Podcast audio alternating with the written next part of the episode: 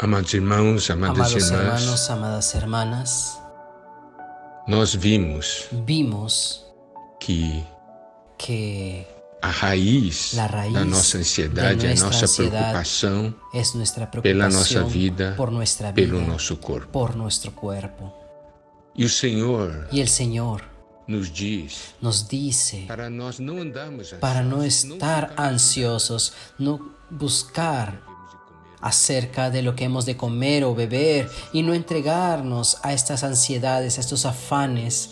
Él nos mandó a observar, a mirar las aves de los cielos y entregó un mensaje para nosotros.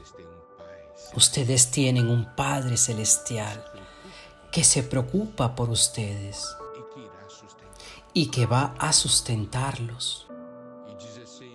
Y dice así, ¿no valéis vosotros mucho más que ellos?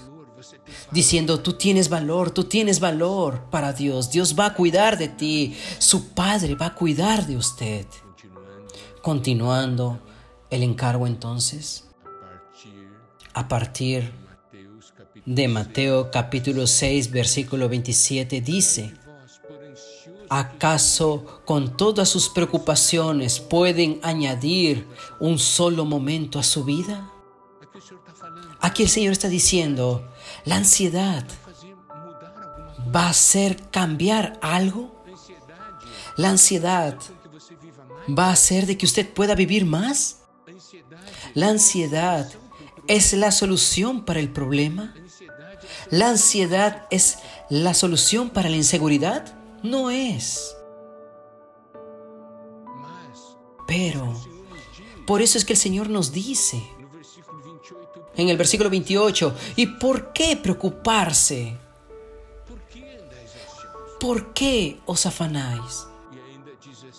Y dice aún más, consideren cómo crecen los lirios del campo, no trabajan ni cosen su ropa. 29. Sin embargo, ni Salomón con toda su gloria se vistió tan hermoso como ellos.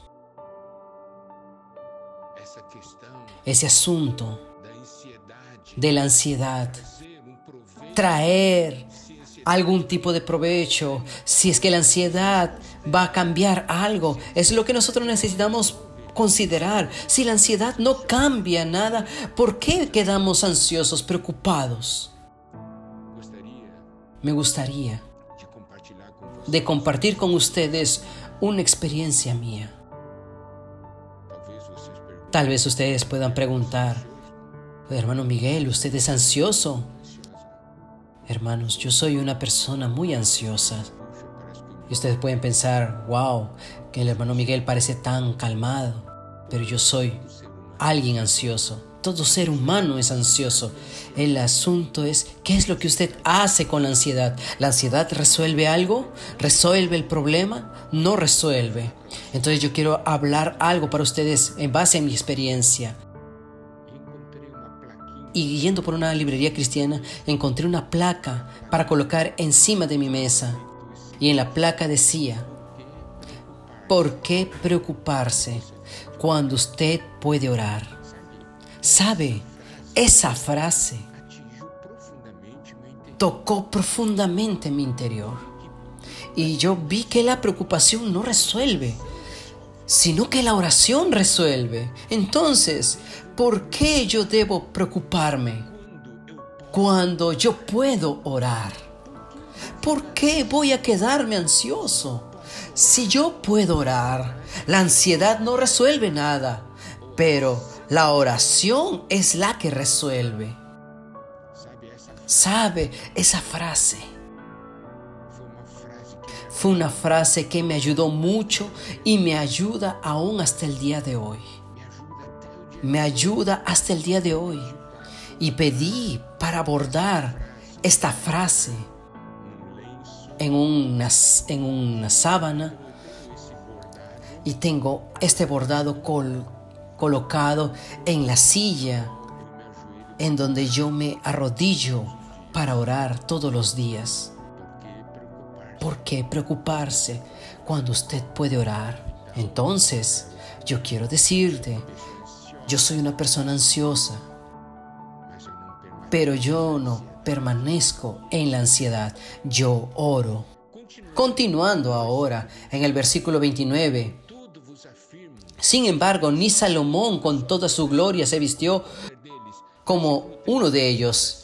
Si Dios cuida de manera tan maravillosa a las aves silvestres que hoy están y mañana se echan al fuego, tengan por seguro que cuidará de ustedes. ¿Por qué tienen tan poca fe? Aquí dice que Dios cuida de la hierba del campo. Ese Dios, ese nuestro Padre celestial, ¿no va a cuidar de nosotros? Si Dios se preocupa con la hierba del campo, es porque la hierba del campo tiene un valor para Dios y nosotros tenemos un valor mucho, mucho mayor. Y eso es lo que dice, un punto importante hombres de, de, poca fe. Ahí el Señor nos habla y nos traslada a la esfera de la fe. Esto es algo muy importante. ¿Por qué? Porque cuando la ansiedad viene, la fe se va. La fe y la ansiedad no pueden quedarse en la misma sala. Cuando la ansiedad viene, la fe se va. Pero cuando la fe viene, la ansiedad se va. Entonces, el asunto es el siguiente. ¿Nosotros creemos o no creemos que tenemos un Padre Celestial que cuida de nosotros? ¿Nosotros creemos o no creemos que tenemos valor para Dios? Y que es de interés de Dios que nosotros estemos aquí, a no ser que nosotros hayamos completado ya nuestra carrera y hayamos cumplido ya la misión que Dios nos comisionó. Fe. Cuando la fe viene, la ansiedad se va. Pero cuando la ansiedad viene, la fe se va. Versículo 31 dice, así que no se preocupen. No se preocupen, el Señor está diciendo, no se pongan ansiosos, no se preocupen no se queden indagando, no se afanen, no se preocupen. Y el versículo 32 dice, esas cosas dominan el pensamiento de los incrédulos, pero su Padre Celestial ya conoce todas sus necesidades. Los gentiles no poseen al Padre Celestial. Pero nosotros tenemos un Padre, porque hemos sido formados, engendrados de Dios, nacidos de Dios. Los gentiles buscan estas cosas, pero nosotros tenemos un Padre celestial que conoce cada una de nuestras necesidades. Porque nuestro Padre Celestial sabe de qué cosas necesitamos, de cada una de ellas. Mateo capítulo 6, versículo 8 nos dice, no os hagáis pues semejantes a ellos, porque vuestro Padre sabe de qué cosas tenéis necesidad antes que vosotros le pidáis. Aún antes de que usted ore, Dios ya sabe de todas sus necesidades. Entonces, ¿por qué Dios quiere que nosotros oremos si Él ya conoce? Porque la oración no es para la solución de los problemas. La oración es para tener comunión con Dios, comunión con nuestro Padre Celestial.